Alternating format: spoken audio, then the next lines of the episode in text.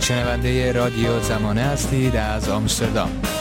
خانم پگاه بنی هاشمی اگر میشه برای ما بفرمایید که شورای عالی اقتصادی سران قوا دقیقا چه نهادیه و هدف از شکلگیری این شورا چیه؟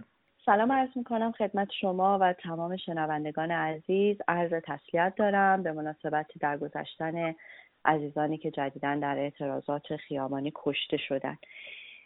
ارزم به خود خدمتتون که مسئله شورای هماهنگی عالی اقتصادی برمیگرده به تصمیم اخیری که در ارتباط با گرون کردن قیمت بنزین و خشم عمومی که بعد از اون به اصطلاح پیش اومد و اعتراضات مردمی که در, در پی داشت. این شورا اونجوری که به اصطلاح من تحقیق کردم از سال 1397 شروع کرده به انجام کار شورایی هستش که با دستور رهبری تشکیل شده و در خصوصیات این شورا اونطوری که نوشته شده در حقیقت یک جلسات هماهنگی هست بین سران سقوبه در خصوص مسائل اقتصادی. و جلوگیری از فساد و مبارزه با پولشویی و به اصطلاح مسائل تروریسم مالی و همکاری و گسترش های بانکی بین المللیه این نهاد با این در واقع ایده شروع به کار کرده اما با وجودی که از سال 97 شروع به کار کرده ولی در مهمترین تصمیمش یعنی یه جورایی آهاد مردم یا رسانه ها و افکار عمومی تازگی با کار کرده این شورا بیشتر آشنا شدن و اونم علتش تصمیمی هست که در ارتباط با گرونی بنزین توی این شورا گرفته شده. در تعریف این شورا به افراد دیگه هم گویا قراره که حضور داشته باشن در جلسات این شورا مثل به اصطلاح معاون اول قوه قضاییه دادستان کل کشور معاون اول رئیس جمهور. اما در آخرین تصمیمی که این شورا گرفت در ارتباط با مسئله گران کردن بنزین تا جایی که ما می‌دونیم فقط با حضور سران سه قوه بوده و افراد دیگه در این شورا شرکت نکردن. خب آیا این شورای عالی اقتصادی سران قوا اینطوری که شما توی صحبتاتون بهش اشاره کردید با توجه به اقداماتی که انجام داده آیا یک نهاد فراقانونی هست؟ ببینید نظر شخصی من از نظر مسائل منطبق با مسائل قانون اساسی من اعتقاد دارم که این یک شورای فراقانونیه به دلیل اینکه من در مقاله هم که نوشتم به این موضوع اشاره کردم که حتی با توجه به قانون اساسی مصوب سال 58 در اصولی که بیان شده ما صحبتی از شورایی به این نحو نداریم. ما سه تا قوه رو در قانون اساسی تعریف شده داریم که قانون قوه مجریه هستش به عنوان اجرای اجرا کننده در واقع مجری اصلی در کشور. قوه قضاییه رو داریم به عنوان که قوه که نظارت می‌کنه بر اجرای قوانین و در, در نهایت قوه مقننه رو داریم که مسئولیت قانونگذاری داره. و این به وضوح در اصل هفتم قانون اساسی در این مورد اشاره شده بهش. در اصول دیگه قانون اساسی هم گفته اگر شوراهای دیگه هم بخواد شروع به کار بکنن اینا باید با رأیگیری مردم اعضای اون تشکیل بشه. همونطور که می‌بینیم در سالهایی که به اصطلاح در چند دهه گذشته شورای شهر شروع کرد به انجام کار خب اعضای شورا از طریق آرای عمومی انتخاب میشن.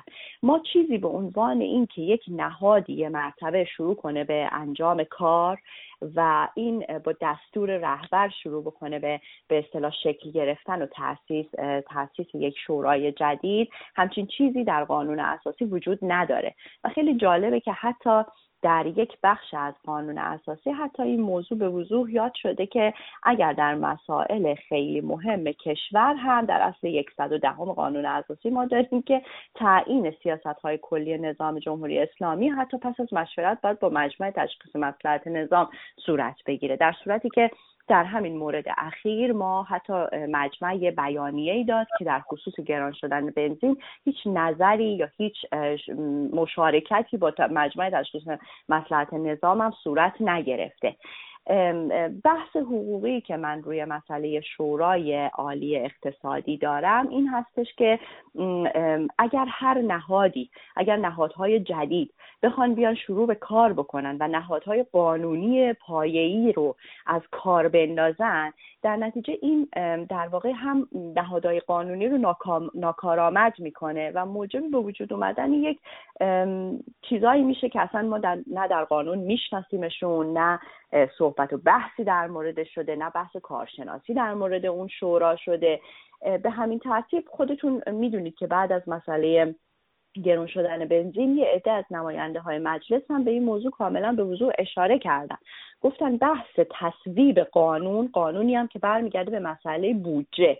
موضوعی هستش که باید با پیشنهاد قوه مجریه به مجلس برده بشه توسط نماینده ها بحث و شور و مشورت بشه و در کمیسیون های تخصصی روش به اصطلاح ایده پردازی بشه اشکالاتش رو در بیارن. معایبش رو بررسی بکنن و بعدا به صورت یک قانون در بیاد که خب به صورت قانون بودجه ما داریم و همچین اتفاق میفته. ولی اینکه یک مرتبه در یک شورایی که اصلا نه کسی ازش خبر داره نه بحث کارشناسی می‌دونیم توش شده یا نشده یا به چه صورتی بوده یک تصمیمی رو بگیره و شروع کنه به تصویب یک قانون جدید. این اصلا برخلاف اصول و اصول بنیادین همه و دوم مثلا حتی در اگر بپذیریم که جمهوری اسلامی با قانون اساسی سال 58 خودش رو به رسمیت شمرده. حتی برخلاف قانون اساسی که جمهوری اسلامی قبولش داره. خب آیا ما می‌تونیم بگیم که در واقع این شورای عالی اقتصادی سران قوا در راستای تعطیلی ستاد ویژه مقابله با تحریم بود که در دوران ریاست جمهوری آقای محمود احمدی نژاد توسط رهبر جمهوری اسلامی به وجود اومد که در واقع کارش مقابله با تحریم ها بود. یعنی در مقابله با تحریم ها به دستور رهبر تأسیس شد. آیا می‌تونیم این طرح رو هم و این رو هم اشاره کنم که در دوران ریاست جمهوری آقای روحانی این طرح تقریبا هیچ استفاده ای ازش نشد و میشه گفت تعطیل شد. برای همین رهبر سال گذشته پیشنهاد تاسیس این شورا رو داد. آیا می‌تونیم این شورا رو هم در ادامه همون ستاد ویژه مقابله با تحریم در نظر بگیریم یا طرحی مشابه اون؟ در اصول شکلی این شورای عالی اقتصادی دقیقا همون موضوعی که شما فرمودین بهش اشاره شده. مسئله مقابله با مسائل تحریم های اقتصادی هستش که به اصطلاح بعد از شکل نگرفتن برجام در حقیقت به وجود اومده.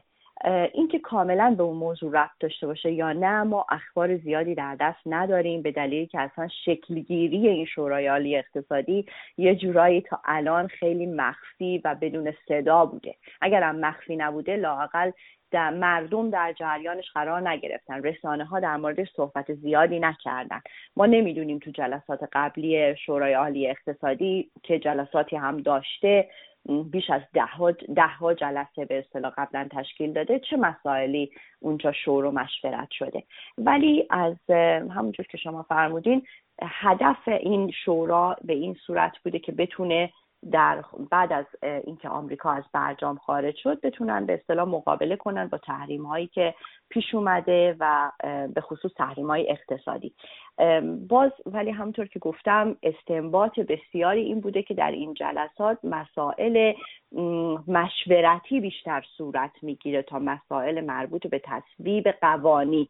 اون هم قانونی که ما می‌دونیم روی زندگی تک تک مردم اثرگذاره. بحث مسئله گرانی بنزین فقط یک مسئله به اصطلاح کوچیکی نیستش که الان مثلا بگیم چرا مردم دارن اعتراض می‌کنن یا چه اتفاقی میفته موضوع اینه که این یک شبیه همون گرون شدن ناگهانی قیمت ارز هستش که ما پارسال داشتیم.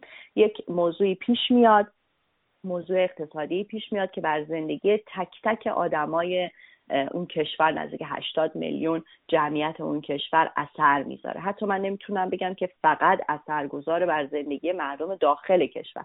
یه جورایی تمام ایرانی های خارج از کشورم بی تاثیر از مسائل داخل ایران نیستن.